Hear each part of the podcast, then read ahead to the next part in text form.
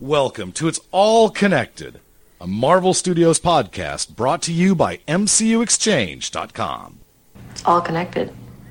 Everything.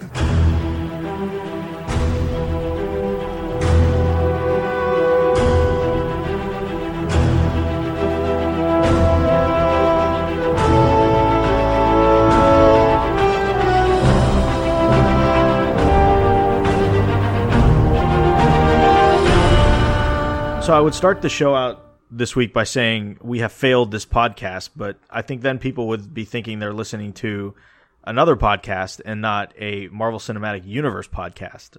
But we intended to cover Jessica Jones in the off week, and just due to the holiday and everything else, we ended up pushing. So uh, we're recording uh, on the first, right on top of uh, the next episode of Agents of Shield. Uh, so our, our best intentions we're, we're will be a little bit behind, but I think we'll be able to crank out a uh, Agents of Shield episode out here pretty quick. Um, but given the big news that happened, it's probably f- it's probably good fortune that we pushed because uh, I was not expecting to get a Civil War trailer from Robert Downey Jr. and Chris Evans on the Jimmy Kimmel Show. Yeah, that was that was a great little surprise that we got there. Yeah, uh, very welcome. I I did not think they would be dropping that so close to the premiere of Jessica Jones. And it's funny because I was watch so I, I usually stay up and watch that stuff. You know when they Kimmel has. Uh, you know, the, any of those guys on, I, I usually, and it was the same night that Krysten Ritter was on, was on Kimmel as well. I really thought, you know, just given the work that they've done lately with like Omaze and, and, you know, like, like what, what the Star Wars stuff did with like Force for Change and even the stuff that Downey Jr. did, uh, you know, with, I guess, Age of Ultron, they did a big charity thing. I really thought it was going to be to announce some sort of charity thing that they were going to do for like win tickets to the premiere of, of Civil War or something like that. Uh, and and then when they first announced the poster, I was like, well, that's kind of anticlimactic. Like, have these guys come all the way out here to announce a one sheet, uh, and then Evans yeah. Evans announced the the trailer, and I was like, was like, I was blown away. I mean, I watched it like six times, like right after right after it was done. But yeah, same. Yeah, you, you know, I wasn't expecting the the trailer, but I guess I kind of should have been because I know last year I mean, when you when you drop a trailer like that, it sort of dominates the weekend because you're not getting any news that holiday weekend. Um, and I know last year, uh, Jurassic World uh, dropped their trailer. Uh, I think on Black Friday, the day after Thanksgiving, or or maybe even on Thanksgiving. I'm not sure. Um, and I think Star Wars dropped a, a, little teaser as well, like that the first 30 second teaser yeah. during that weekend. Um, so I mean, it's a good time to drop a big trailer for a highly anticipated movie.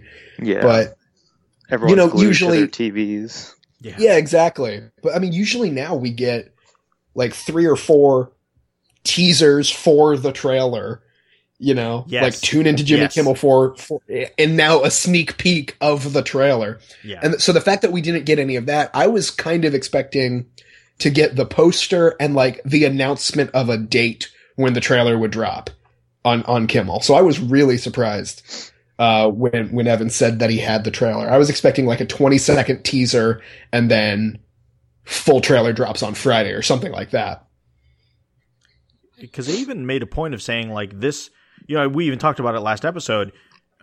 The, you know, the the trailer for Civil War, the trailer for Apocalypse, and then the trailer for I think it was Batman Superman are pretty much going to be attached to Star Wars, or at least uh, you know that's that's when they're going to be a big push for them.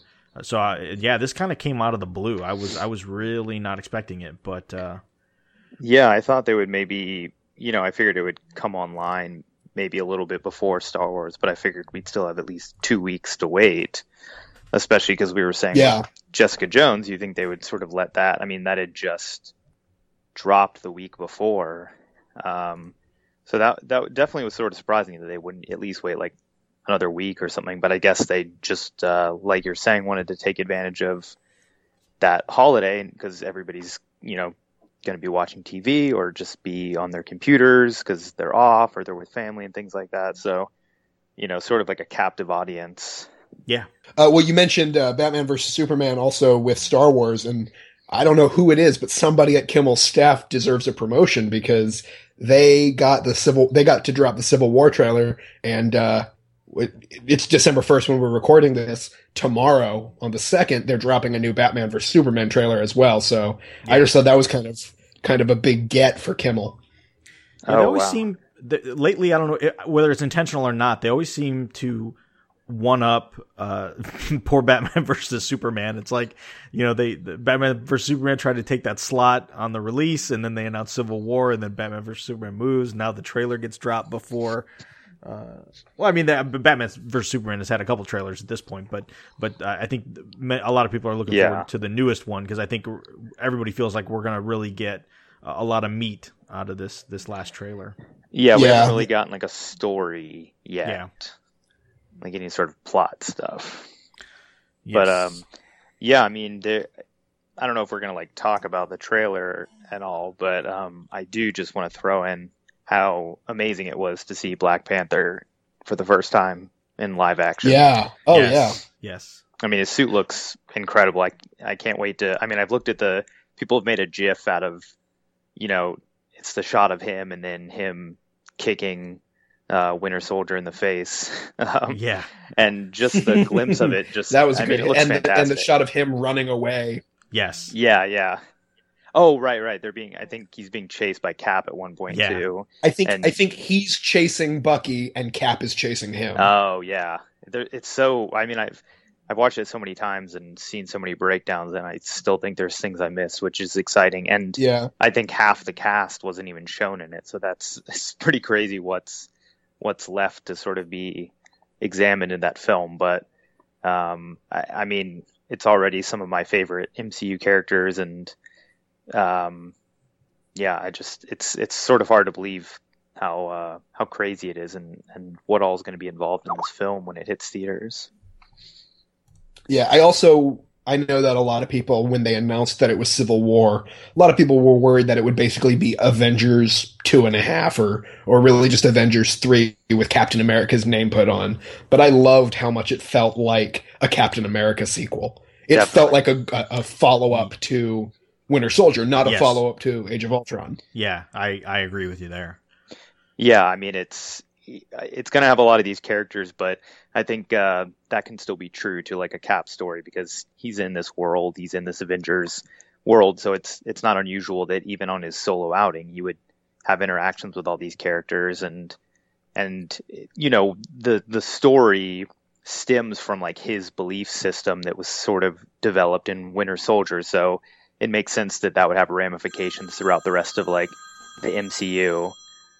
And uh, you know, so I think it'll, you know, focus on him and focus on the rest of the universe, but you know, also showing how important he is, but then also exploring his relationship with like Bucky and Falcon, uh, which is really cool.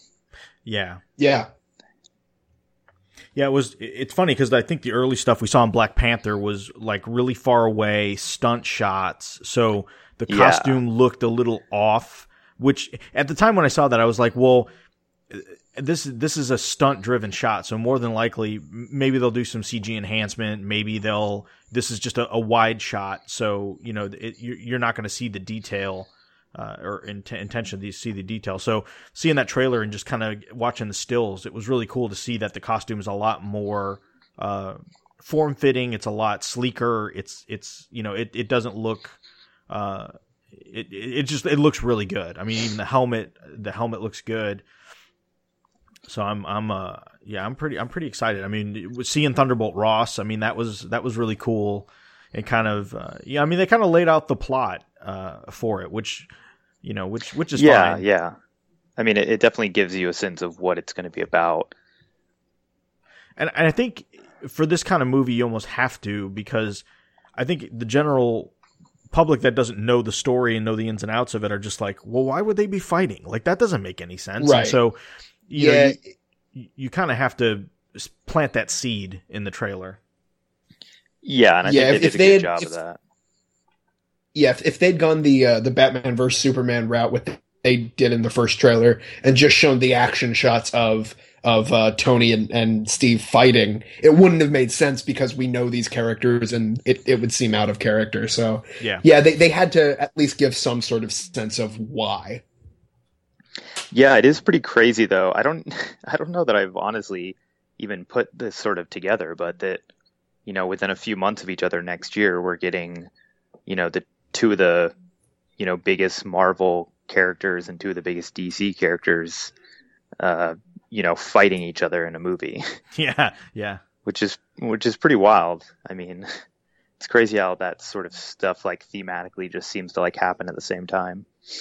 But- yeah, it's funny because it, even in the comics, it's the same way. You know, Marvel do something, and then DC does something, and DC does something, and then Marvel does it, and it, it, you know they always accuse. You know, there's always fanboys that accuse one or the other of copying, and I, I don't know. Sometimes right it's, which it's- is like impossible i feel like Yeah. movie production schedules like everything that has to happen like no one no one could plan that you know yeah. Sometimes just you know I don't know if you would zeitgeist or you know whatever you know just like it Yeah. just happens to be the way things are moving and everybody's just kind of in sync.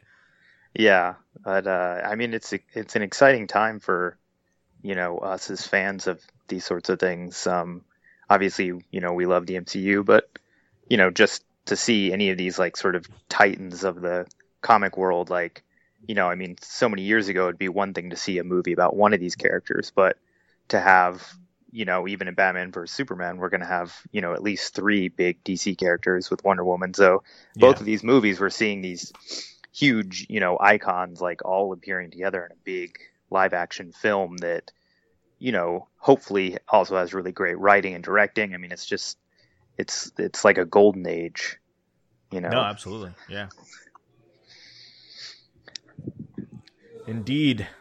So yeah, I was I was super happy with it. Uh, I I'm curious to see, uh, you know, if uh, what what else we get. I mean, because this is the first trailer, and you know, as we know, there'll there'll probably be at least one more. Uh, but I I imagine it's probably going to be probably in March or April before we get that. So. But yeah, this was Yeah. good. This was this wasn't even a teaser. You know, this was like a full two and a half minute trailer. So yeah it's kind of crazy we never got like the traditional like it's hard to tell though nowadays it seems like teasers and trailers they've all sort of like morphed into one thing and there's like no no way of doing it but yeah it it, was definitely a lot more than i thought we would we would get from the first look Yeah, you know? I mean, normally you get like a minute, minute and a half, and they'll throw Right. it out there, and then and then you get the full two and a half, two forty five, you know, type trailer. So that was cool. They just decided, you know what, we we held back a little bit, but uh, but we threw it all out there. And again, I think I think the message is what was important, and it's kind of hard to throw all that in there in a in a minute spot, you know, to get right right and i think it's like what you said where it would have been hard to just do like a quick minute thing where just they're fighting and then it says you know the title and you know most audience would have been like wait why are they Mm-hmm. doing that so it's just like well let's go ahead and just get the story out there or Yeah. else this won't make any sense Agreed. Uh, but other than that, there's really not. I mean, unless I'm missing something, you guys.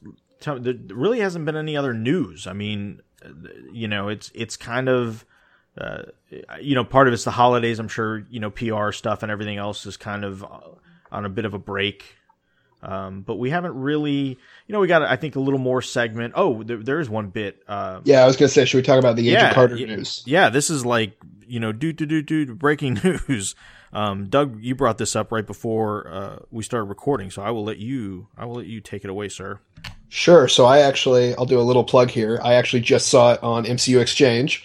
Um, they uh, published a press release from, you know, they, they got it from ABC's press site um, that says uh, the Agent Carter premiere, which was scheduled for January 5th, due to scheduling of the State of the Union address, has been pushed back two weeks. So uh, Agent Carter season one is now, pre- or sorry, Agent Carter season two is now premiering on January 19th.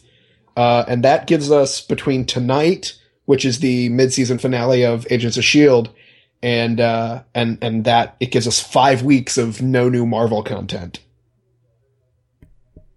Is tonight the finale are they Tonight, yeah, is tonight is the mid-season finale.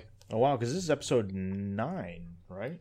Yeah, and I, I know that in in earlier seasons we got to uh, I I think episode nine tonight is closure, and then isn't next week Maveth? Episode ten? Oh, you know what? I'm completely or are they wrong. doing a double? No, Yeah, I'm is. I'm Yeah. completely wrong. Yeah, t- next week is the episode of the finale. Oh, so okay, okay. between I'm I'm sorry. no, it's Uh, all right. I I had got a, that totally wrong, and had a heart palpitation. there. yeah, sorry if I freaked listeners out there with getting my facts completely wrong. Um. Uh, so okay, so between next week and and January nineteenth, there are five weeks of no new Marvel content. Yeah. Yeah, it's uh it's a bit it's it's definitely a little bit of a uh, bummer just because I mean that's still pretty soon and and I'm grateful we get everything back so soon, but it was sort of exciting to think that you know Shield would end and then it would basically be the holidays and then by the time the holidays were over, we'd already be into Agent Carter starting to lead us into the rest of the uh, spring TV season. But um which I, we still will be, but just a couple weeks later. Yeah, one of the things we're speculating is will we we knew there were going to be a 2-hour premiere for Agent Carter, but I wonder if to make up the time if there was I know last time I think there was an off week um for one of the weeks and then uh and then they picked it back up. So I wonder if maybe we'll get a 2-hour premiere, a 2-hour finale and then maybe like a 2-hour in between or if they decide they they just don't skip whatever week they skipped last time uh, that you know that'll kind of make up the time because otherwise it's going to push because I, I think we went with no weeks off between Agent Carter and season and, and the back half of season three for Agents of Shield. So if Yeah. if that's the case, they'll need to make up some time, and, and it could be maybe they just make up the time on the Agents of Shield side. You know, maybe they push everything back, but we get a two hour finale, or they bring back Agents of Shield with a two hour premiere or something like that. But uh, Yeah, I definitely think we'll probably see, you know, either the beginning or the end of Shield doubling up, because I don't think they're there's no way they're going to want to push it. You know, they'll probably already end early May, right? I doubt they would want to push it two two weeks later, though. I mean, who knows? That it's it's tough to say. I, I feel like those sort of premiere and end dates uh, feel pretty arbitrary uh, nowadays. I don't really know how they they decide, you know, when you know all these shows seem to end roughly around the same time. So yeah, I guess there, in theory, isn't really any harm in it extending longer into the summer. Yeah, I mean, uh, the only so looking at just IMDb, they have episode 18 of of Agents of Shield season 3 being on April 26th, which means the last 4 episodes would all be in May. So, Right. you know, again, so whether And all following Civil War. yeah, Well, and that's sort of the tough thing because we don't know what they've written so far. Obviously, they've they probably started filming and writing some of Shield, but presumably, you know, whatever they have to end at a certain time because they have to have their storyline match up with Civil War. yeah. So unless they haven't written that yet and they've got some wiggle room, they might have to, you know, they might have to end at the exact same time that they were planning on, meaning they the only real thing they could do was you know, maybe double up the finale. Well, yeah, season two. I'm looking at uh, season two Wikipedia, and I'm reminded that season two did have a two-hour finale. Okay. It did, yeah. Yeah, it, right, it was a right, two-parter. Yeah. It was a yeah, yeah, yeah, and and so the and it it the that two-parter aired on May 12th. So Okay. if you know if it if it does get picked and oh and the second half of the show started on March 3rd. So if if it doesn't get picked back up till uh or if if, if it doesn't hit uh episode 18 until mid-April, it's it's pushing it but not by more than a week or so. Yeah, I think doubling the premieres is probably the safest bet, and and then that's sort of a big event thing, especially if they, you know, one week they have a two episode finale for Agent Carter, and then the next week you get a two episode premiere of Shield. That's that's a nice chunk of uh, television right there, back to back. Yeah. Sure, yeah. So we'll see. So it'll be interesting to see how they how they recover from this and how they they shift stuff around. So it'll be interesting. I mean, I think since TV schedules are always so subject to change, I'm sure they have. I'm sure they have a plan built in. Yeah, because this stuff happens all the time where things get preempted, and and it's not like you know the State of the Union doesn't happen every year, so I'm sure they have.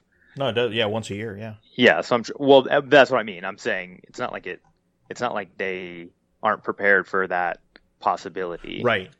I think it was just maybe later because I remember. I think that was the off week for Agent Carter. Like that was the Right. Yeah. So it, it but but they probably still have something in place where they're like, okay, somewhere in this, you know, somewhere in agent during this time, it could drop. sure. So yeah, hopefully, I'm I'm sure they've you know got some wiggle room and how they can work with that. So Sure, sure.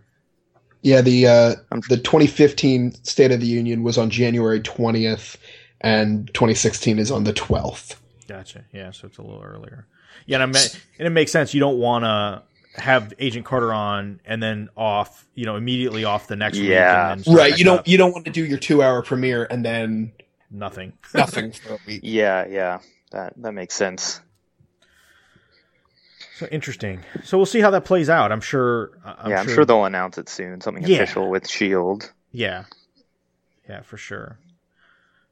Uh, but yeah, I mean, everything's got to be timed right because you don't want to give something away for uh, for Civil War before it happens in the movie. I mean, they they time it pretty tight, but Well, I think I think with season one, I think uh, they had maybe like a week built in, just in case, and then they wound up not needing it. So I know in, uh, or I said Civil War, I meant Win- Winter Soldier. Yeah. So for season one, I think that before the uh, Winter Soldier tie-in episode, there was a week off.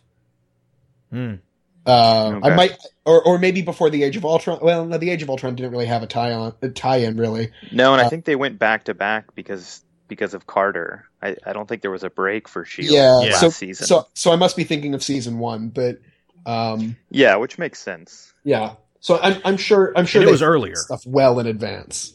Yeah, I mean, Winter Soldier was April. April. So Yeah, it it was, was- it was a full month earlier. So, you know, they had you know d- d- d- these two will be in, both in May, so they're they're a little you know more traditional summer releases. So Yeah, and I, I sort of have a feeling that I, I think it'll have more impact than Ultron did, but I, I I highly doubt that it'll have as much of an impact as um, Winter Soldier did.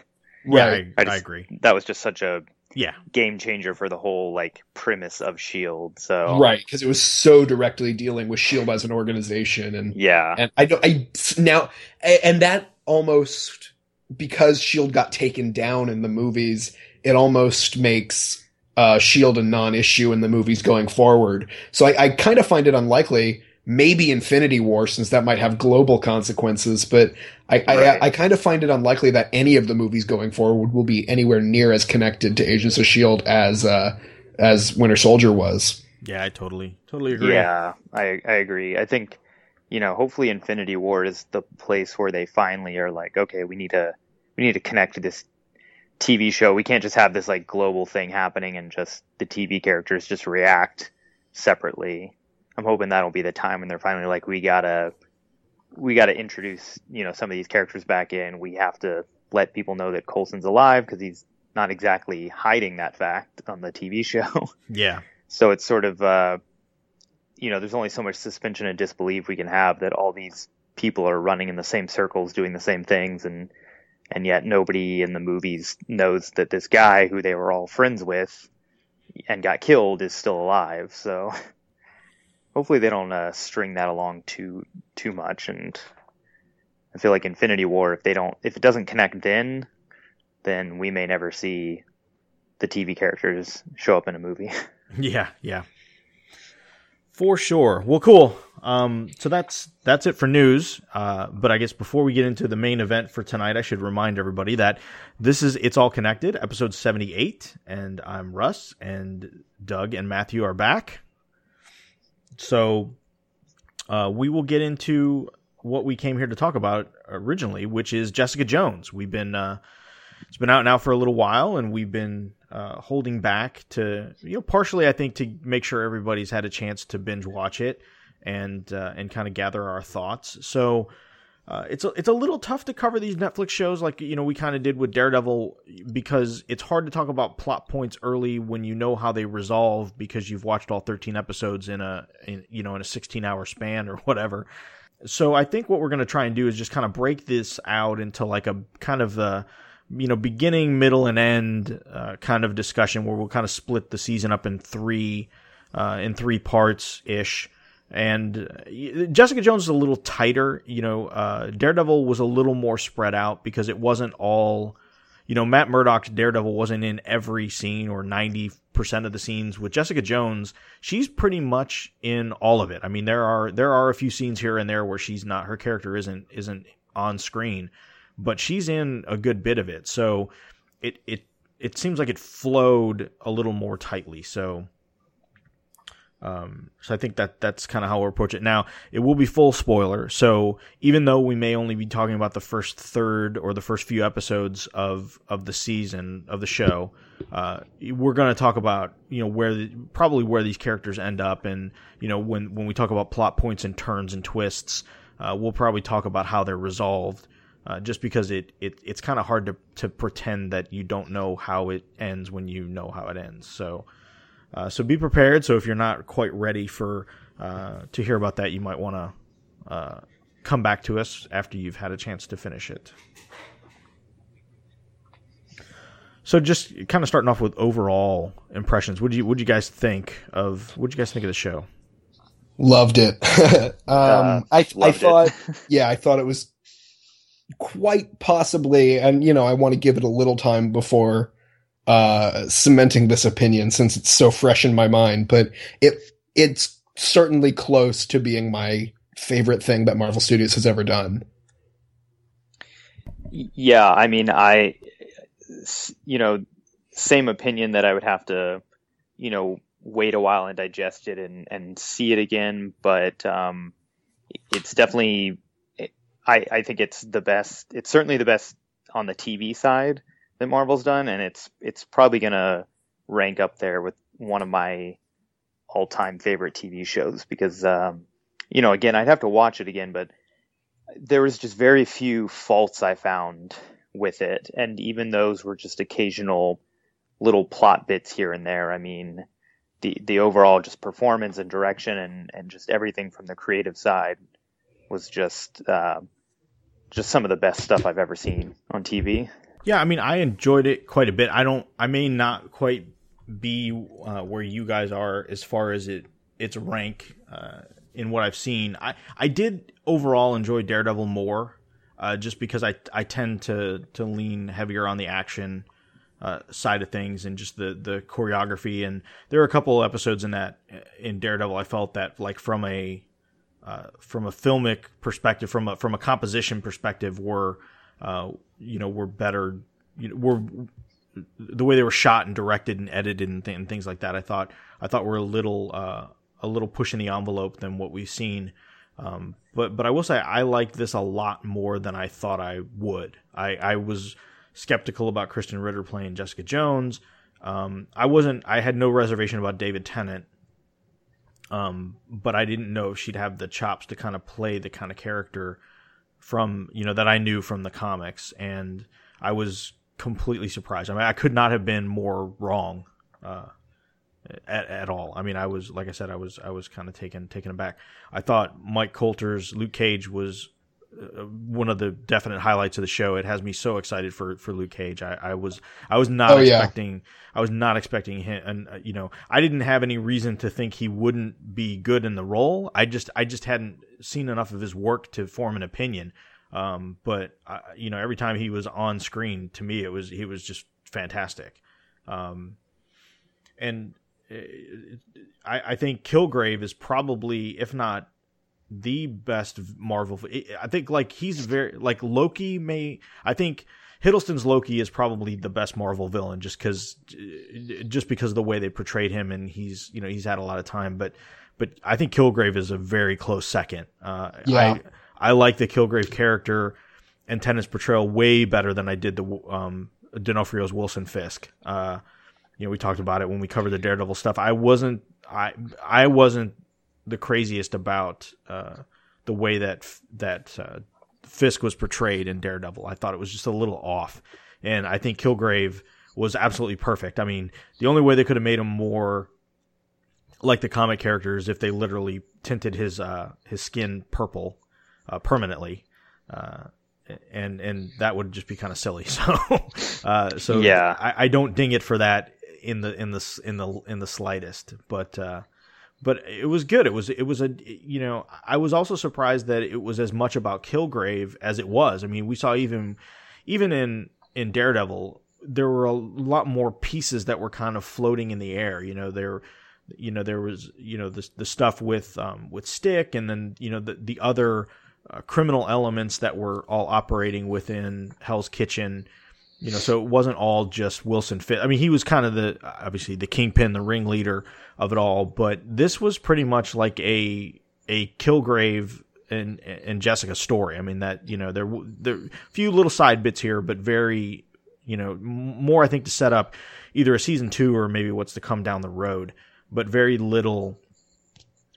Uh, you, you know, very little other than the conflict of those two characters.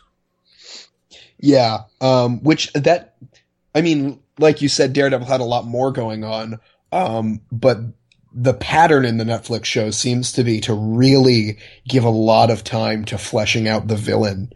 Um, I was a fan of Fisk. I like Kilgrave better, but I did like Vincent D'Onofrio's uh, portrayal of, of Wilson Fisk.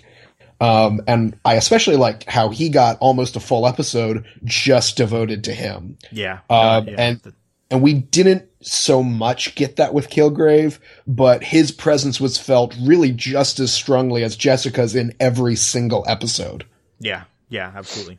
Yeah, I think um I I mean I I enjoyed D'Onofrio as Fisk. There there was some I had some problems with just not the character choices, but just some of the way he performed and sort of like red lines. But but other than that, I mean, I think I, I think I think Kilgrave seems much more like fully formed and, and comes off, you know, so far as a better villain. But I think, you know, obviously because of how things ended with him versus how things ended with Kingpin, I think, you know, with Fisk it's more of a slow burn thing. So it's it's maybe a little like not quite there yet because, you know, his character's not quite there yet. Like we're gonna see him, I would imagine, over, you know, multiple seasons if they get their wish, develop just like Daredevil's developing. Whereas Kilgrave, I think they wanted us to see you when we meet him, he's fully formed. He's fully, you know, he's the virgin. You know, for the most part, he's, you know, he's the uh, optimal version of of himself as a villain. And then you know we get a little bit of backstory, but I think maybe that let uh, David Tennant like commit to it a little more, uh, whereas D'Onofrio had to sort of like create the early stages of this character while also showing like what he was going to become. So, but Yeah. I, I, mean, that being said, I, I agree that I think, um, you know, Kilgrave is definitely, uh, you know, in my mind, sort of like tied up with, with Loki in terms of just most uh, sort of like fully formed and interesting villains in the MCU. Yeah, it was good that it wasn't just a mirror. You know, we see, the, uh, you know, a lot of the criticisms of the movies are the villains are just analogs of the heroes. You know, they either get inside armor, uh, you know, or you know, like even an Ant Man, you know, cross shrunk down. You know, they they all seem to be just kind of like even the Red Skull was kind of the you know the opposite of Cap. They all seem Yeah. to to to flow into the origins and and uh, of their of the heroes and uh, even Thor, I, I didn't, you know, Loki wasn't quite that. Um, and and I think again, Kilgrave, you know, they even with Daredevil, they tried to tie in that you know Fisk and um, you know Fisk and Murdock were kind of they both wanted the same thing. Their motivations were you know the same. They wanted what was best for the city. It was just how they went about it. And with Kilgrave, we just see that they're complete polar opposites. I mean, there is no uh, you know thematic connection between the two of them. There's no the powers are, aren't aren't connected in, in any way, shape, or form. I mean, they're you know he is just kind of like you know pure evil and.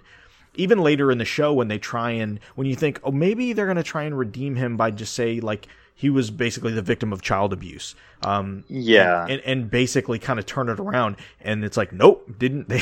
they they didn't use that as an out either. Um, Yeah, they. I mean, they they set it up enough so that you.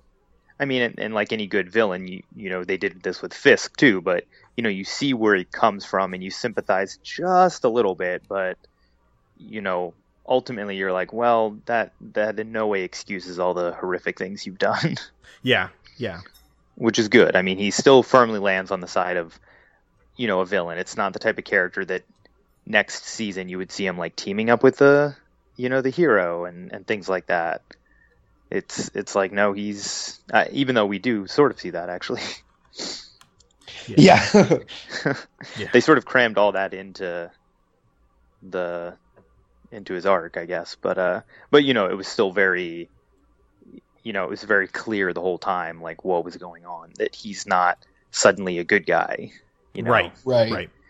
Right. Even even that that you know team up that he and Jessica had um, when when they saved the the family, um, and he kind of seemed to want to make it a regular thing, and she was even considering it because she could sort of like use him, guide him, and and stop him from doing all those things, and you know they, they toyed with that idea almost as acknowledgement to the audience of of you know what some might happen what some might think might happen or um or what some might want to happen and then they just completely destroyed that idea as no that would that would never work in the long run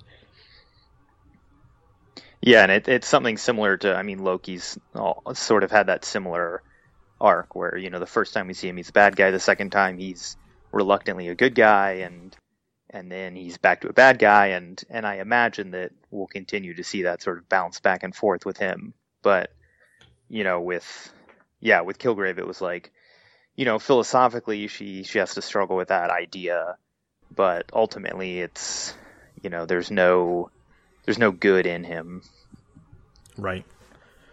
but I guess that's skipping ahead a bit. But uh, Yeah, I mean, what did you guys think of? Like, so you watch the pilot. What did you guys think of it as a pilot, like as a first episode, as an introduction into this into this world? Because I thought, you know, for me, I thought it was a fantastic pilot episode. Like one of the things I think sometimes series do when they make pilots is a they either throw too much in and give away the farm, so you know everything that's going on right off the bat, or it's so slow and they just dribble stuff out that you really it's like well i had to watch you know three episodes or four episodes to figure out if i liked it or not. Um you know i kind of look at like like i, I kind of felt that way for do you guys ever see the the netflix the marco polo on netflix? No, uh i saw the first few episodes. Yeah it was that was kind of one of those it was like well you know i'm like two three episodes in and i'm like yeah i don't really know if this is like if i like this or not yet. Like i'm still trying to Yeah. figure it out um I, I thought this was just a super strong you know pilot. I i think for a first episode it, it's it kind of set up the whole noir aspect of it. It set up who she was. You know it kind of gave you some hints that you know and teases about powers. It set up some things where you thought they were one thing and and seemed fine. And then what was cool is that they um, you know they put some plot twists in later on that I thought were were pretty clever um, and then it had just this killer ending I mean the twist at the end you know it, it's just one of those you know I think I think a good show that especially for for this medium where they want you to kind of you know binge watch and capture you to, to watch that next episode um, I, I think it was just really well done. I, I think they really, uh, you know, tried to make sure that they they put together a pilot that was going to grab people to uh, to make them want to watch more if they weren't already familiar with the source material or you know, like most of us, and all in on the whole Marvel experience. Yeah, um, I mentioned last episode I was lucky enough to attend the New York premiere of Jessica Jones and see the first two episodes in a packed theater. Um, and the twist at the end of the pilot, which uh, you know, I guess we can talk about it since uh, we have the full spoiler alert at the Yeah, at yeah. the beginning here. Oh yeah, Uh, when when Hope took out the ele- or took out the gun as the elevator door was closing, and you we realized what was about to happen, you could just hear the entire theater like gasp and then become deadly silent. Uh, and, and that was just such a cool reaction to see, or that was such a cool experience to see so many people have such a strong reaction. And it speaks to how well the show brings, brings you in and it makes you feel everything that its characters are feeling.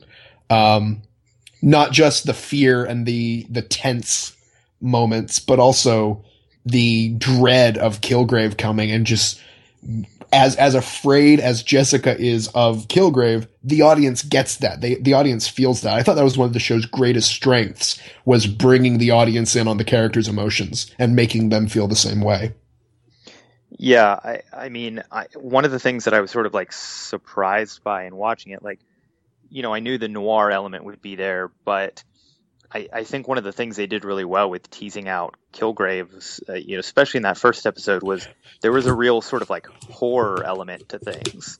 Like when she's walking down the hallway to, you know, where Hope, she eventually finds Hope in the hotel room, and everything just sort of turns purple, and there's the strobing lights, and and there's sort of like the ghost of him around her. And yeah. then later, there's that scene where she falls asleep and he like licks her face. I mean, you know, we haven't seen him yet, but immediately we understand like the threat that he poses and the hold that he has on Jessica Jones, and then the the just those elements. I mean, it just really felt like this sort of supernatural thing, which was an an extra sort of uh, genre thematic element that I d- did not expect, but I thought it was a great way to to build up the the menace of of Kilgrave, and then so I mean, we have that, and then right off the bat, we get a sense of who Jessica Jones is as a character, with her laying out her job and then throwing the guy through the the window of her office. So I mean, we we just right off the bat get this sense of like who she is and her entire spectrum of like her personality, and so that pulls you in, and then you know. By the time we get to that point where Hope's in the elevator, I mean, we've seen so much terrible stuff and spooky stuff, and we've seen her like you know, tied up in bed and and fighting to not be taken out of there, and then you know Jessica, you know, talking to her, you know, basically like, you know, the a victim of rape, you know, trying to get her to say it wasn't your fault, and also trying to like, you know, convince herself. And so, you know, we're sort of led to believe like, oh man, this is terrible, and whenever we do see him, it's going to be bad. But like, so much bad stuff has already happened to Hope and Jessica in this episode that like it's great that you know everything's sort of like resolved and then right. at least final, this episode a happy ending. Right. To, you know it's sort of like it, it's not a traditional happy ending because everything's still so messed up that you're you're sort of led to believe okay well this is about as happy as we can hope for. So and then just that final shot just like it's just like a gut punch like oh my god like you know now you realize like how terrible you know this guy is and what he's willing to do and you know what he's willing to make other people do. And and that just really like seals the terror. And i mean that scene where she just turns and smiles as the door closes then shoots him i mean again that that felt straight out of a horror movie. Yeah. Yeah. And just that creepy when jessica gets down to the to the lobby and o- opens the door and and the father falls out and she looks inside the elevator and the mother is is dead and she's still you know she's run out of bullets and she just has that crazed look on her face and looks at Jessica and says, "Smile," and, yeah, because she's still just like entranced. And then it f- completely freaks her out, and then you know she realizes what she's you know uh, that Hope realizes what she's done and just freaks out, and you know Jessica just realizes like I've I've got to get out of here. I mean that was that was just awesome. I mean again for for an ending you just watch that and you're like, oh, this is the kind of show this is going to be. I was I was really not expecting the tone to be quite this dark and this adult. I wasn't expecting there to be as much uh, language, as much like kind of explicit sexual um, content. Like I, oh, yeah. that that totally took me by. I, I kind of knew yeah. they would do that because that's kind of you know that was a big thing with the with the character in the in the comic, and we kind of heard bits and pieces they were going to. I didn't realize they were going to go as far as they did, and it's funny because I know people tend to criticize, you know, once Disney bought Marvel, that you know they're going to Dis- Disneyfy everything. Yeah, oh my right. god, couldn't yeah, there's been some about that. yeah, there's been some, you know, uh, with the movies. Oh, there, you know, you know, there've been some, you know, people that have said, oh, well, you know, look at Tony. They've, you know, taken him out of being, you know, kind of an alcoholic womanizer. You know, he's, you know, he's kind of on the straight and narrow, and you know, has a steady girl and all this kind of stuff. And then you, you look at Daredevil, who was like, oh, okay, yeah, they're, they're, you know, this is like, this is a solid PG thirteen, and, and then you know, th- you look at this show, and it's like, this would be, the, you know if this was a movie, it would definitely would have been R rated, like no question. I mean, even even on the show, it's it's it's very, it's like PG thirteen plus. Like I, I would, Yeah, they push it as far as I feel like I've ever seen. yeah. I mean, if I had a thirteen year old, I'd be like, "Mm, I don't know that this is probably good for them. Like maybe this is like TV. This is like PG fifteen, maybe. Yeah. Yeah, Well, yeah, feel I like mean, with with Daredevil, if it was a movie, you got the sense that if they took out one or two, uh, you know, language issues and a couple of the the bloodier scenes, like the car door scene, probably wouldn't have made it in. yeah, but the car door you- and like the spike going through. Right, That- but yeah, other than that- that, you about it. probably you could have turned in a cut of a Daredevil movie that wasn't too much different and gotten a PG-13 rating. I yeah, with Jessica Jones, you would have really needed to drastically change the entire content of the show to get it down to anything less than an R in the movie theater. Yeah, I mean the entire tone, and there's just, I mean, I can't even count how many. You know, in Daredevil, I can, you know, I know there's like those two really bloody scenes, and in Jessica Jones, I mean, I, I think there was one episode that had at least three scenes equivalent to those, and you know, in one episode. I mean, it was just there's there's really no way to to excise that from from the show, which which was amazing because I mean, you know, as much as this is obviously off in its own corner, you know, to know that Marvel and and the MCU brain trust and and somewhere along the chain of command Disney is willing to, you know, go there with these characters and and have a show like that was was refreshing and and it makes me feel like okay, now I'm not worried. Like they you know, there's there's really no limits to what they can do as long as they find the right, you know, home for it. Yeah, for sure. Absolutely, absolutely. I, I think w- the other thing too is one of the back when we um, it was on another podcast we talked about Iron Man three, and one of the things I didn't really buy so much was the whole Tony PTSD thing. Like it just seemed. I, I just didn't buy, and it, and it wasn't, and I wasn't trying to, you know, make light of PTSD or anything like that. It was just like I just didn't buy his portrayal of that. Like I didn't, like it didn't come across right. And and the, the one thing with this show that is like very like I I completely bought it. Like oh, her Oh, yeah. portrayal of somebody that had been through the, what she had been through, just in in the way that Krysten Ritter pulled that off. I mean, just in her facial expressions, and her you know physical expressions, and you know her movements and everything else. It, it, it like I really like through the whole series, I bought it. Like I never kind of hit that point where I felt like uh, you know it, it it didn't come across as genuine. Well, I mean, Krysten Ritter in general, just I thought did a phenomenal job with every aspect of of Jessica Jones. Yeah, I- Um, I mean, yeah, her her her portrayal was. I know we already mentioned Mike Colter was a phenomenal Luke Cage, and he certainly was. But uh, yeah, I don't think we've we've given enough praise to Krysten Ritter. Yeah, I think, you know, as much as, you know, we, yeah, like we talked about Mike and we talked about David Tennant, but I mean, to me, she was just, you know, justifiably the standout performer, which made me very happy because, you know, and again, like you were saying, Russ, how much she's actually featured in every one of these scenes. I, I was just really glad that this first female superhero outing for Marvel, you know, she never took a back seat. Like she was always in the forefront and she just, you know, perfectly delivered that character. I mean, I, I was talking about it with some friends and and just saying how she was so amazing at just having this cool about her. Like despite every, you know, she had the darkness, there was the tension, there was the self doubt, but she also just exuded this, you know, like attitude that, you know, she just didn't give a, you know, and she just had this sort of like cool demeanor and just always had something, you know, smart to say and, you know, always sort of had a plan and was great at improvising, you know, didn't take from anybody and, but you know that came from a real place you know she wasn't she wasn't cocky just for the sake of being cocky and she wasn't cocky just because she had these superpowers. She, you know, she had been through real hell and and she came out on the other side stronger and you know just had this sort of like bitter, you know, cynicism and sarcasm to her and and yeah, Krysten Ritter was just fantastic at portraying all of that right from the get go. I mean, you know, that's that's asking a lot of a performer, all those different sides and emotions, but I I believed it every single time. Yeah, definitely.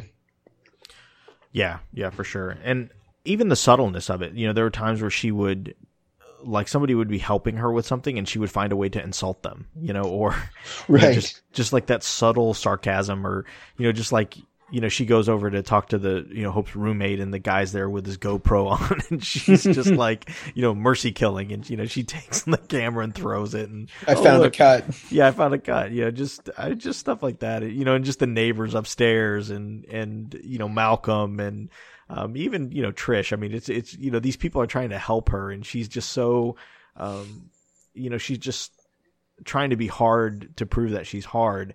And, and and and you know just just kind of pushing everybody away, but but does it in a way that's just you know for, for the audience watching is kind of amusing. Yeah, yeah endlessly definitely. endlessly entertaining. I mean, I, I just it's such a good balancing act to be able to you know care about this character so much and like feel for their pain, but also be able to you know laugh with them and and them you know see them as like a strong protagonist, but also see their vulnerability, but never see them as like you know victimized. I mean, it was, I mean, it was written really well and it was acted superbly.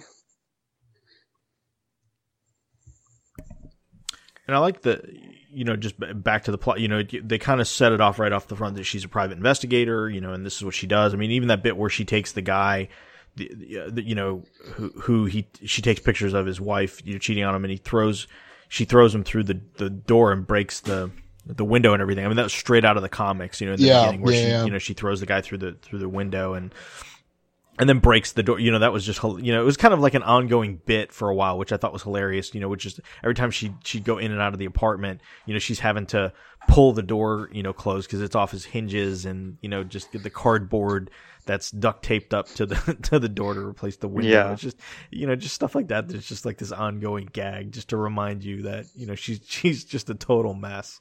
Exactly.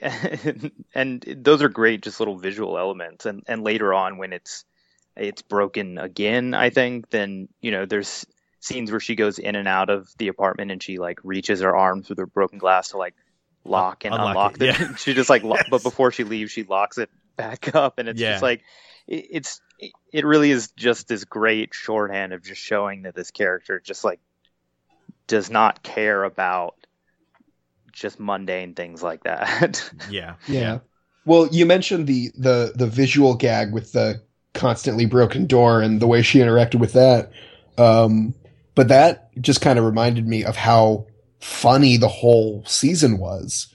I mean, for as dark and horrifying as the show got, it still found moments of levity that really, really worked. And I think were pretty necessary. Um, otherwise, oh, yeah. it would be it would be too depressing to binge. I think. But yeah, I mean, Krysten Ritter has always had this sort of sarcastic, dry sense of humor that really shines through here, and uh, and and Luke Cage definitely. We even got a couple sweet Christmases thrown in there. Yeah, I was surprised yes. he said that twice. Yes, in the best possible places. Too. Oh my god, yes, yes. Uh, and yeah, after sex and after seeing a bunch of drugs. yeah, it, it, it, was just like that's those are the exact perfect times for that phrase to be spoken. and, and I like, I guess you know we get at the end of episode two. I wasn't even expecting that. I was half expecting or half wondering if we were going to go through this whole uh, season without really realizing or coming to f- the forefront that he had powers. You know that he he was special too. But I, I mean, it, it totally made sense that that they gave that up because it, that was their kind of bonding moment. But it was, it, you know, again, we still leave that mystery. Like you don't know how why he is the way he is. I mean, you know, we know from the comics whether the, right. whether or not they decide to go with that route in this, who knows? Uh, but you know, it's still this mystery, and and it's it's interesting because like she didn't care. You know, that I, I think that was that was a huge like conscious decision. You know, that other stuff that would be a big point, right? To talk about his origin, his backstory, and how he got his powers, and you know what he's going to do to atone, and all this other kind of stuff. And she was just like, "Wow, there's somebody else out there that's damaged like I am that you know is trying to stay in the background and you know all that." And we find out later that you know she's part of the reason why he is damaged. Uh, which I thought was really cool too, because you know when she's taking pictures of him with the with the woman, you think, oh, she's just you know, uh, you know, just that's why she's she's spying on him, and f- that was kind of like the long play with with the show that I thought really paid off well. Is you you know you think one thing and then you know six episodes later you get something completely different, and I thought I, I was that was that was just really really uh, well done. Yeah, yeah. It, it was great how they would just sort of like slow tease out elements, but they also weren't afraid to just, you know, actually deal with the plot point. You know, they didn't, nothing got dragged out, you know, too long. Cause I, I sort of thought the same thing, like, oh, this, this little mystery about, her and Luke and this woman and the bus crash and all these things. I, I just felt like it was going to be the whole season we were waiting to see. And, and, you know, they, they teased it out, but they gave us enough that it, it wasn't frustrating. And then they, you know, they got right into it and revealed it fairly early on, which, which, but, you know, it was a great job. It was a great way of teasing it out, but also not, you know, milking it for too long. And then, yeah what I liked about about the slow burn they did on a couple different um, uh, plots, but specifically with Reva and and and her connection with Luke, but also her origin story and what the full story about what had happened with her and Kilgrave. Right, right. They they sort of they introduced it and then they gave us just enough that it wasn't frustrating, but then over the next several episodes, they you know every every flashback, every uh you know uh, nervous breakdown that Jessica would have, we'd get an extra layer. We'd see another little bit of information that that widened the picture a little bit more. Uh, and and you know, we finally it, it might have been eight or nine episodes before we got the full um the full story about Jessica's origin or the full story about what happened with Reva, But we got enough early on that that wasn't something that was frustrating. Yeah, and and that's great. I mean, there there's so many shows that, you know, and even Shield, you know, took a couple of mysteries and dragged them out a while. And you know, granted, it's it's got a lot more episodes to fill, but but I really liked how, like you said, when we see a flashback for a second time, it's not just the same thing again. I mean, they they expanded it each time and, and gave you more context as you know, which sort of reflected like her opening up over the course of the show. You know, she opened up a little more to people around her and you know, let these people back into her life or new people into her life. And, you know, I, I was glad that she wasn't just constantly like closed off and keeping everything secret. And, you know, it was enough that we believed that that was the person she was, but, you know, we also saw her like grow and open up. And then as a result, we learn more about everything. And, you know, the show sort of mimics her progression. Yeah, we never get like a full origin. Like we get little bits and pieces. We, I mean, we in general we know what happened, but not like specifically. Um, yeah, I know, feel we, like that's going to be like some season two. Yeah, yeah, which is fine. I mean, because it wasn't really, and, and it kind of makes sense because she's, you know, guarded and keeps to her, you know, tries to keep to herself and wants to stay out of the public eye and you know and so to to not it's almost like okay we're not sh- you know she's not sharing with the audience either so. Yeah it was and it's sort of refreshing. I mean it's it's definitely a different take on an origin story. I mean we meet her and luke and they both you know they both have their powers and you know you know when they tell each other how they got them they just say car accident experiment. And i love that you know they didn't it's like you said they didn't they didn't ask questions they didn't go into it and you know, if that was always the case, that would be frustrating. But you know, because we've seen so many superhero origins and things explored, it was it was sort of a nice change of pace and reflected, you know, the, their personalities, especially Jessica's. That you know they didn't really get into it. Like they had these powers and that was it. Moving on, you know, that was in the past, and they weren't dwelling on the past. Yeah, for sure. I I I love that little conversation when like in front of the food truck between Jessica and Luke, uh, where accident experiment. That was enough of the origin story for yeah. for fans because yeah. I mean that's that's one of the great benefits of existing in the MCU. Um, where this sort of thing, I mean, it's still not normal, but it's not unprecedented. It doesn't, we don't need an origin story for every character because we're used to that.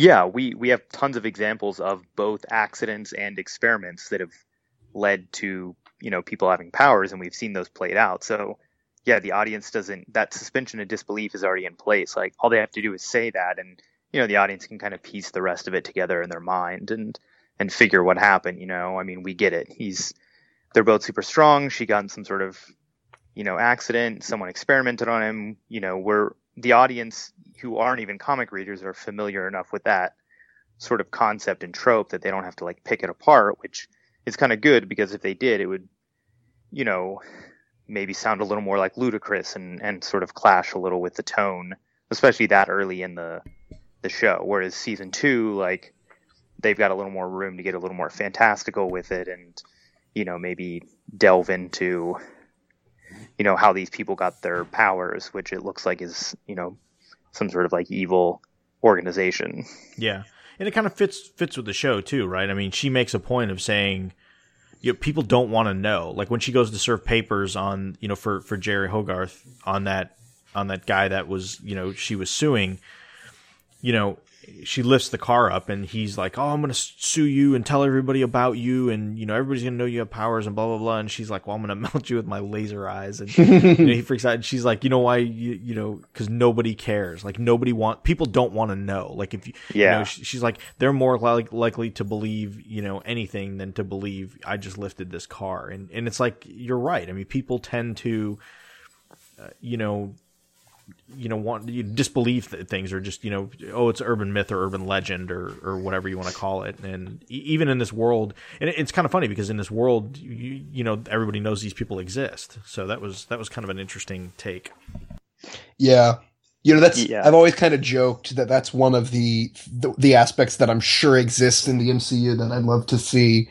Um just how there are like 9-11 conspiracy theorists. I'm sure that there are, you know, that there are those in New York who believe that, that Shield or the Stark family orchestrated the, the New York incident and, sure. and right, aliens yeah. didn't actually invade and Thor is a government plant or something. Like, yeah. I'm, I'm, I'm sure that there, there's all sorts of fun things like that, that if they chose to, the Marvel universe could really play with. Yeah, I, I'm hoping we'll see more of those corners, especially obviously in the TV shows, because you know, and that's why I'm really excited about Damage Control because I feel like we're we're at a period where we not only have so many superhero things, but we've had so many good, critically acclaimed, you know, dramatic ones that now we're at the point where we can start having more like comedy and postmodernism and stuff that that that deals with that world. And and you know whether it's even just a character within a show like Jessica Jones, you know, a side character, it's like a a conspiracy nut that she has to deal with in one episode or something. I mean, it it gives us a chance to to just see how the rest of the world's reacting, and and we're much more likely to see that in these street level TV shows than even something like Shield, which you know sort of promised that it was going to be about that, but has moved on to be about more fantastical things. Yeah. Yeah. Which is fine. I mean, yeah. What did you guys think about uh, Trish Walker? Um, I I really liked the character. I loved the relationship that she and Jessica had together. Um, and I bought that she was kind of a badass in her own right as well. Yeah, I I did too. I, I thought I thought she did a good job of playing all her her various roles. You know, former child star, talk radio host, friend, and and sort of the person who's actually was pushing Jessica to be a hero and who you know on her own feels sort of like helpless because of what she's been through and because of what Jessica's been through and right. uses that as motivation to like start training and stuff. But I I liked that you know even though we saw her fight a little bit we also she's not fully formed. We didn't see her you know really like you know Black Widow a bunch of people. I mean yeah. you know it it was good to see that she's training and she's trying to be better but she could still be out of her depth, which is great because I mean to be honest, I I was surprised when they showed her training so early on. I was like I, I could almost assume and and the same thing with Will. I was almost expecting them to just sort of be name only comic references and maybe someday in future seasons we'd see them become their comic book characters. But I mean, Right. we got a full blown, pretty much. You know, I mean, Will was Nuke. I mean, pretty Yeah. much full blown minus the Yeah. face paint. Yeah. Mi- and, minus um, the face tattoo, he was he was pretty Yeah. much and then you know with Trish it was you know a, sort of a mini origin like we got enough about her where we believed it and and I wouldn't I wouldn't feel it would be ridiculous to see her don a costume in season 2 or 3 Yeah, and it was it was interesting too with her because you know we see she has the bruises, then we see the training, and you assume like oh she was mugged or she was you know the victim Yeah, of some sort of beaten, violence or you know or something like that, and then again I think it was another example of a good twist. We find out n- no she she was bullied by her mother, like her mother abused her, bullied her, used her, and you know she just you know a switch went off in her at some point that or at least the way they portray it that she was like i'm not going to be this person anymore. I am going to train myself and i'm to i'm to have a safe place for me. I mean she builds a panic room basically in her in her you know luxury apartment and everything and and is learning how how to take care of herself.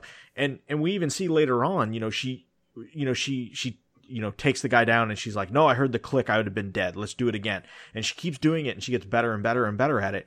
But then when it's time for like the real deal and they kind of go through that kidnap caper she gets you know schooled almost immediately. Like she i mean she realizes that even though she's been doing all this training and working out and all this other stuff that she's she's nowhere near as ready as she thought she would be. Um and and it was kind of like a sobering moment for her you know where she realizes you know how difficult it is. And you know as much as she was pushing Jessica to be the hero and to do it she realizes that you know even even if you train yourself and dedicate yourself to it it's not something you could just do. Yeah. Yeah which is a great way of of of writing that. You know she wasn't instantly like oh she's training so she can do this. I mean Yeah. it, again it kept it realistic uh you know it reminded me of the the hallway fight scene in daredevil where you know yeah he takes out all these guys but we also see him get you know beat to hell you Yeah. know it, it just felt a lot more real realistic um which helps sell you know some of the more fantastical elements so that you know if she ever does put on a costume it's it's believable like we've seen her you know get knocked down and get back up again Yeah. I I think the the actress Rachael Taylor I I think she really grew into that character like when it, in the beginning in the first few episodes she seemed a little stiff um you know like not quite comfortable with it and I think as the season wore on and she was you know getting used to to the role I think I think her character improves over the 13 episodes rather than you know kind of the other way around so that that was encouraging as well but uh yeah. That's kind of how I felt about Foggy in uh, Daredevil. yeah yeah First couple Yeah. first couple episodes, I found him a little bit awkward, maybe not quite the com- comic relief that he was aiming for, but by the end, I really really enjoyed him. yeah that's how i felt about karen in daredevil actually yeah I think it's with the- at, yeah yeah. I mean, it's just, I, I mean, either way, it's what we're saying is good. Is that all, you know, regardless of what we felt, all these characters we thought improved as it went on. So Yeah, Yeah. definitely. And I love that, That- they kind good. of embraced her true comic origins as like this romance comic character. I mean, even yeah, yeah, even we get that little snippet. I can't remember which episode it is, four or five or something like that. Um, maybe it's three when when they're in the studio. Uh, when she when when Jessica goes to to her uh, radio station and does it, they have the comic on the table or something, and it's the you know Patsy Walker, and it's a mirror of of the actual you know go you, you know golden age you know romance comic uh you know patsy walker in the show she was like an, a, a tv child star you know kind of like Yeah. almost like a like a disney channel like you know one of those De- like uh, yeah, hannah montana definitely. or something like that Right. um you know in, in in in the romance comic she was like an older you know person but but even the when you you i've seen uh, screenshots online where you put put those two comics together and and they thematically are like the same just uh just the different likenesses so i thought that was kind of cool um and then she goes by you know Tri- you know trish walker uh, and, you know, because in the in the comic she's the character Hellcat, which I, you know, whether we get that or not, who knows? But uh, there there definitely a lot of setup where if they if they like we mentioned, if they decide to go down that road, uh, you know, they're they're they're setting some precedent for it. Yeah. yeah. I, I mean, I, Uh, one of the one of the things I was sort of blown away by is this show. I never expected to be as like comic booky and superhero as it was. I mean, I, you know, they, in all the interviews they were talking about her powers and how it's not essential to her and it's this thing she has, but it doesn't define her. And so I'm, ex- you know, I was sort of expecting them to just downplay it a lot. They weren't doing flying; they were having her just jump really high, which you know is good. It, it would just just would have looked goofy to like see her flying around, but but I was just amazed by not only how much she uses her powers. I mean, they, you know, she uses it a bunch, multiple times every episode. But like we were saying earlier, we saw Luke Cage full blown using his powers multiple times. Kilgrave has superpowers. We see Trish training to, you know, be a vigilante. Nuke has, you know, super soldier pills. I mean, more than Daredevil. I feel like even more than Shield early on. I mean, this show that was supposed to be this sort of gritty noir detective thing had a lot of full blown superheroes and supervillains and comic book characters, like you know, looking pretty similar to their comic counterpart, and and that really took me by surprise. Very pleasant, yeah, you know, surprise. And you know, Daredevil's powers are a lot more passive than they are active. You know, it's a lot of like, right. listening, hearing, touching, smelling, you know, that kind of thing. So it, it's it's a lot more subtle. I mean, the biggest thing I guess we had is kind of like you know stick in in some of the the you know in that episode you know the, exactly. The stick that episode. was that was the one that felt the most yeah. you know sort of like fantastical. Yeah yeah. And I think like season two of Daredevil with Elektra and Punisher I mean to me that's shaping up to just those announcements is like okay this is going to look like you know there's going to be some fantastical larger than life comic booky stuff but I was just surprised that Jessica Jones went there season one she she breaks a lot of locks. yeah. yeah. She is she's not a friend to doors in general. Doors and locks, yeah. Padlocks and, and things like that. Which is, I mean, that's what you do, right? I mean, if you had super strength that you come across, I mean, you just rip the padlock off. Right. I yeah, mean, of she's, course. She's using it in real life. I mean, you. I think about that sort of thing all the time. Like, if you had superpowers, which things would you have? And you know, some of them would be so, you know, shooting laser beams out of your eyes or, and things like that would, it's like, well, how many times are you going to use that? So it's like, you know, that's what you would do if you had super strength. You know, you're not going to be like fighting super villains and like throwing cars around and stuff. You're just going to use it to, you know, break into places and yeah, give you an edge. Yeah. Yeah, exactly. Especially if you're a, you know, a private eye who doesn't give a shit, you're going to use it to, you know, for some B and E. Yeah. And I thought it was funny too that whole the whole bit in the hospital where she goes to try and you know she's kind of on the trail to find out okay, Kilgrave is alive. I need to find out you know is he injured? Is he full strength? Where is he in the city? Where you know what's going on?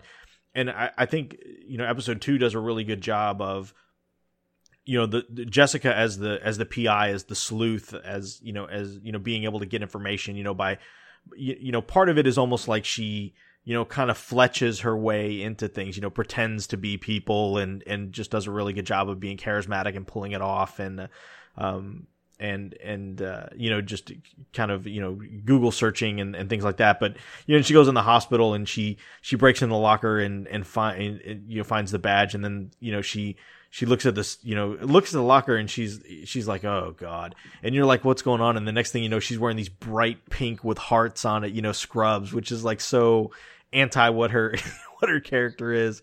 I thought was hilarious. And then you know she tells the other the other nurse when she's trying to access the computer, you know that uh, Dr. Carter uh, in oncology, and I was like, is she dropping an ER reference right there? Like I, I and then uh, you know she she asked her what hospital she's from, and she sees Seattle Grace, and I'm like, wow, Grey's Anatomy too. it's just so funny that she, she you know, it, it's it, it just kind of goes with that thing where you know, if you if you ball face lie to somebody and don't even pretend to if you as long as you play it off right people will just like they, people don't pay attention. Like they'll just go with it um, if you're convincing enough. And and that's kind of you know who she is. Yeah it was convincing enough that it was like okay you know that could be real. But then you know it, it wasn't like a lot of tv shows where she would just be flawless at it. You know there was yeah. there was holes in it and she was just using pop culture references. And it was a it was a nice balance of like showing her skill, but also showing you know sort of her limits and and finding like humor in the in the moment. and I I like that we started to see too the the depth of what Kilgrave has done. You know, we find that you know the guy that was in the bus accident. You know, it turns out that you know he. Uh, you know his kidneys, you know, Kilgrave's kidneys were damaged, so he he basically gets the doctor that you know was in there, it, you know, to to do a kidney transplant, and then you know dumps off the the poor bus driver, and then he you know uses his powers. He, he, I guess he felt bad enough about it. He gives him a you know dialysis machine that he's hooked up to, and you know just all this you know. And we, we obviously after the next episode, it, it, expands even further that there's more people that are influenced by by Kilgrave. But I, I like the fact that we're starting to see um, that she's you know she's piecing all this stuff together, and she's she's trying to to go about this the right the right way. I mean, at this point, she needs to prove Hope is innocent. She knows Hope is innocent. She she obviously has a um, you know has has a connection with Hope because the same thing was done to her, and you know is just on this mission to, to you know to not run away, but but to to make it right. Um, and then and then like I said, after the radio thing, it's you know all these people start coming forward and and it starts to kind of to fill in, you know, pull to pull together for her. Um, I, I, I like that aspect of, of all this. Again, I, I like I I think towards the end that if there's any slight criticism I have is that there's less of Jessica Jones as the detective uh, that we see in the beginning, but but given how things escalated, it almost kind of had to be that way. So, yeah, I think that there's a pretty clear delineation between the first five episodes and then episodes seven through thirteen um, and six kind of serves as a transition episode where um, the second half of the season definitely is more about her and Kilgrave in a direct conflict. Yeah, and that yeah. that sort of gets into a more superhero-y vibe because um, it's it's very hero versus villain face to face type stuff. But the first half I thought was much more of a detective type. She she's not trying to fight him or kill him or capture him. She's just trying to figure out where he is and what he's doing and, you know, if he's back for sure. And once she knows that he is back, you know, to what extent and what his plans are and all that stuff. Yeah. We saw, uh, uh one of the one of the actors I, I was happy to see, and I, I don't know why. I guess maybe I knew and I forgot, or I didn't didn't pay much attention to it. But uh, Clarke Peters was was in the show as Detective Oscar Clemons, and uh, it was like Clarke Peters playing Lester Freamon all over again. I mean, here he is, uh, you know, a homicide detective in a in a gritty show like he was on The Wire. Have you guys seen The Wire? Oh yeah, yeah, yeah. And I um, have not.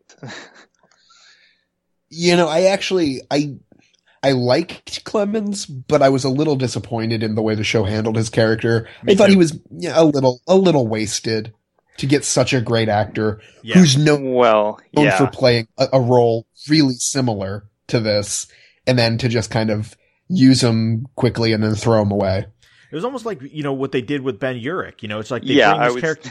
character in, and it's like, man, he's he's he's killing it, and it, uh, you know, good solid actor, and it, at least with Urich, it was a character I really wanted. I really thought at the beginning of, of Daredevil that Urich was going to be the through character um, for all these shows. I really yeah. thought Urich was going to be that guy. And when they killed him off, I mean, the the one real criticism I have about Daredevil is is them getting rid of Ben Urich because I really I really think that was a missed opportunity. And then kind of the same thing here with Clemons. Um, uh, you, you, know, again, I, I Clarke, I love Lester Freamon from The Wire. I mean, I think, I think the way Clarke Peters played Lester Freamon in The Wire, um, I mean, in a show of of ungodly strong performances, his was definitely towards the top, and uh, and you know to kind of have him appear and you know in the beginning and then appear later and then just you know just get shot, you know the way he does by by uh, Simpson, I was just like, oh, you've got to be kidding me! You can't yeah. do this to Lester. Yeah, I I just as soon as that happened, I just turned to my wife and I was like, well, don't be an old black guy in a Marvel Netflix show. yeah, you're just gonna get shot in the head. and Ugh. yeah, makes me was, nervous uh, for Pops and Luke Cage. Right, yeah. it's just like, oh, please don't let this be a trend. like, let this just be a ridiculous coincidence. But I mean, obviously, I mean, yeah, with with Urich, it felt much more egregious because they had built him up as such a strong character, and and he, you know, felt like one of those characters that really could have a lot of, you know, depth, and you know, has this comic history and stuff. But um, yeah, it was a similar thing with him where it just sort of felt like he was there just to sort of fill like a function of like the cop, Yeah. you know, which was sort of Will at first, but then they sort of abandoned that, and it seemed like he was never a cop anymore. I, it was a little Yeah, weird I with wasn't- Yeah. I He, like, wasn't a big he's fan of. Will either. It was a Yeah, little I- clunky. He, he's definitely one of the weaker parts. I, I didn't mind him as much, but I, I, you know, a lot of other my wife and a lot of other people I've talked to, they they just did not like him. But it, it was weird how he's like he's a cop, and then it seems like maybe he'll be an inside cop on their team, but then he never seemed to do any police related things afterwards. He all of a sudden just became like an ex-military guy for the rest of the of the season after he was controlled the first time, instead of just sort of being like a beat cop or whatever. Yeah, So and it was, a little weird. A little too maniacal. Like it was a little too over the top. Maybe I think I think he could have used some subtlety in his character. Um, yeah, it could have been like a season two sort of thing where he sort of gets involved with Trish a little bit, and you know he's he's helping him out, but you know we sort of see him go full on, you know, nuke later on instead of so quickly like we did. yeah, I, yeah. I didn't think it was necessary for him. I, I, I and then again, I, I when they first started, I kind of thought the same way. I thought, okay, they're going to build this up, and then that's going to be a key component of, of season two. And and then when he just co- totally went off the rails, I was like, well, that it, it just. And again, I don't know if it's a if it's an artifact of binge watching, you know, where you kind of you don't get the benefit of kind of seeing it play out a little a little more evenly like you would if this was a weekly drama. Um, but knowing that your audience is typically you know and the people that watch things on this are typically binge watchers I, I think that has to that has to maybe temper and maybe moving forward it's just something that that writers will have to adjust to you know. You, you know r- writers have to adjust to commercial breaks and things like that. With the netflix they get away from that and they can tell the narrative and whatever the length and and you know make scenes as long as they want you know maybe they just need to understand that you know people binge watch this stuff and and it's it's a little more glaring when characters kind of go from one extreme to the other over over a short period of time Yeah, yeah, definitely. but I thought it was cool. I mean, I, I, didn't quite get what they were getting at with him, you know, when they brought the doctor in and he was like, you know, doing all this stuff. But then when they went through the red, the white, and the blue pill, I was like, oh, that's pretty clever. You know, that's that's pretty clever. Um, I guess if you don't want to give him a, a American flag uh, tattoo painted on it, you know, on his face, that which would be kind of ridiculous. Uh, you know, that's a cool, uh, you know, that, that that's a cool way to kind of sneak it in. Yeah, yeah, and and I mean, I think that's. I'm I'm not super familiar with him from the comics, but I think that's a component of of him in the comics that he has these Yeah, the the pills they The- are. the different colored pills. But but I mean, yeah, it's just a good shorthand for like what's going on with him. Yeah, yeah, for sure. Um, the other, I you know, it, early on, the one of the big revelations we get is Jessica kind of figures out in talking to the doctor that uh, that that anesthetic drugs have are are kind of the the, the Rosetta Stone for her to to get at Kilgrave. Like that's what Yeah, will it's his kryptonite. yeah, that, Yeah. that's that's what'll put him out. And you know, because she even says, "Well, he sleeps," and the doctor's like, "Well, you know that that affects a different part of the brain." You know, when he totally goes under, which I thought was a really cool. I, I really like that. You know that thing because then it became a whole other subplot. It's like, okay, now how does she get this stuff? And Right. she tries to go the one way, and you know, I thought she was going to be able to get it from the doctor. You know, it's just it was it was really cool how um you know she you know she was going to have to do is she going to have to break in and steal them? Is she going to you know what you know how is she going to make this work?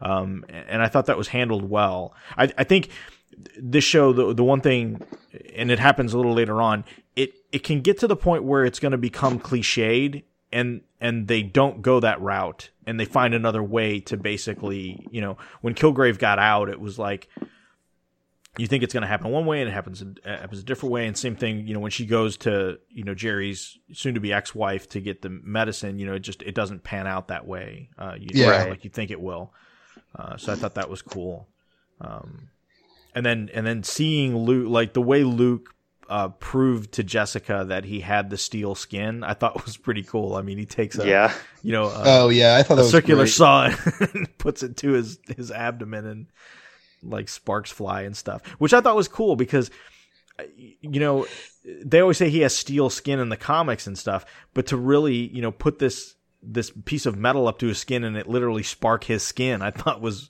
uh, was pretty cool. I mean, they they took it pretty literal, so Yeah, yeah, I thought that was I thought that was great, and to really, and and they kind of tested the limits of Luke's powers in the show more than they did of Jessica's. yeah, Oh, yeah. um, where we got to see, you know, he can survive an explosion, no problem. A guy stabbing him or or a saw, not a problem at all. Jessica shooting him point blank in the head with a shotgun, that's a little bit more of an issue. Right. yeah, it, that'll like, kind of rattle doesn't him up a little bit. it doesn't break the skin, but I like how they talked about it. it's like well everything inside the skin is still normal, so all Right, that right. all that blunt force trauma was still right up under his skull. So Yeah, yeah, it's a good way of making him so that he's not you know Superman, he's not invincible. Right, right. All right. Um, well, I think that that's a good start uh, for Jessica Jones. I mean, we kind of covered covered the basics for the beginning. I think so. We'll we'll try and record uh, later this week uh, on the next episode, Agents of Shield, and maybe we'll just kind of move the plot along with Jessica Jones and kind of talk about that middle section. There's a there's a lot more to talk about Kilgrave and his you know their kind of plot to kidnap him and figure out how you know what's going on with that so that'll be that'll be kind of good to talk about and um, bring malcolm kind of into the equation uh, which I, i'll have quite a bit to say about about malcolm Yeah, me too. And then the crazy the crazy upstairs uh, brother sister duo uh, we'll get to them as well because there's there's a lot of good stuff especially in the beginning uh, with those two so Yeah. All right. Uh, well, guys, thanks for for hopping on. Sorry, uh, we're a little delayed with getting the Jessica Jones out, but I think uh, getting the Captain America trailer and being able to talk about that was was a worthwhile uh, wait for that. Yeah, definitely. Yeah. And uh, I guess we'll uh, we'll check you out next week. Uh, so in the meantime, head over to mcuexchange.com where you can see not only find the podcast, but all of Doug and Matthew's great work that they do over there for MCU Exchange, as well as the work that everybody else does uh, on the website and, and just the articles and, and the news and and the uh, and the features they've got up there. So there's there's some great stuff. Uh, head on over to Facebook, facebook.com slash MCU podcast, uh, and check out our show. You can follow the show on Twitter at MCU underscore podcast.